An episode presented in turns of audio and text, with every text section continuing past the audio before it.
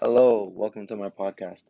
So today I will be talking about the Syrian refugees and I will be talking about Canada's treatment of refugees.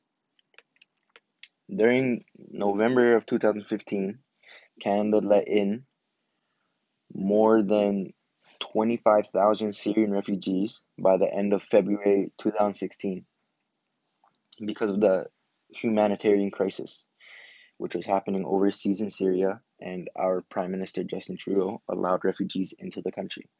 This has affected my life by me being able to see certain things that I wouldn't normally see in the news about other countries or what's going on around the world.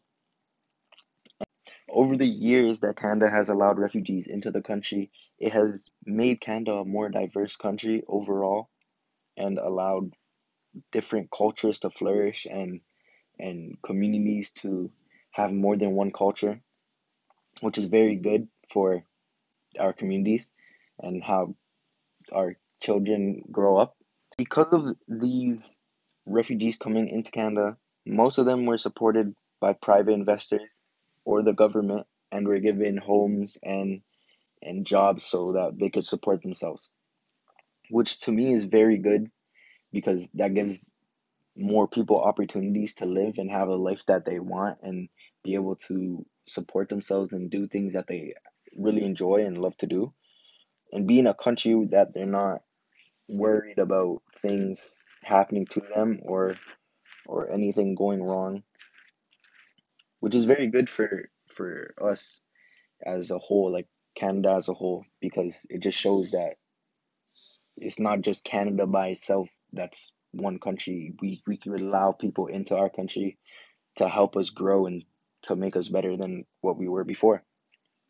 Which that's a really good to me because it allows me to think in a different manner and really see the opportunities that you can give to someone. Canada's environmental commitments so over the years when I was younger, I didn't really realize what was going on in the world and what what things that we were doing to our environment, which is something that I can't control then or now. I can control my contribution to that, but I can't control the country's con- contribution to it. So Canada has signed a lot of different contracts and commitments to what they want their limit to be on their uh, greenhouse emissions. Like, for example, back in 2009, the Copenhagen Accord, where Canada committed to reduce to reduce 607 megatons by 2020 or 17 below 2005 levels of greenhouse emission of greenhouse gases. In 2013, it did not look like Canada would meet their target by 2020, which was okay because it was not legally binded. It was individual countries' own goals, which is still bad because we should have had our emissions on check and been able to catch it and not let them go over what we wanted our target to be.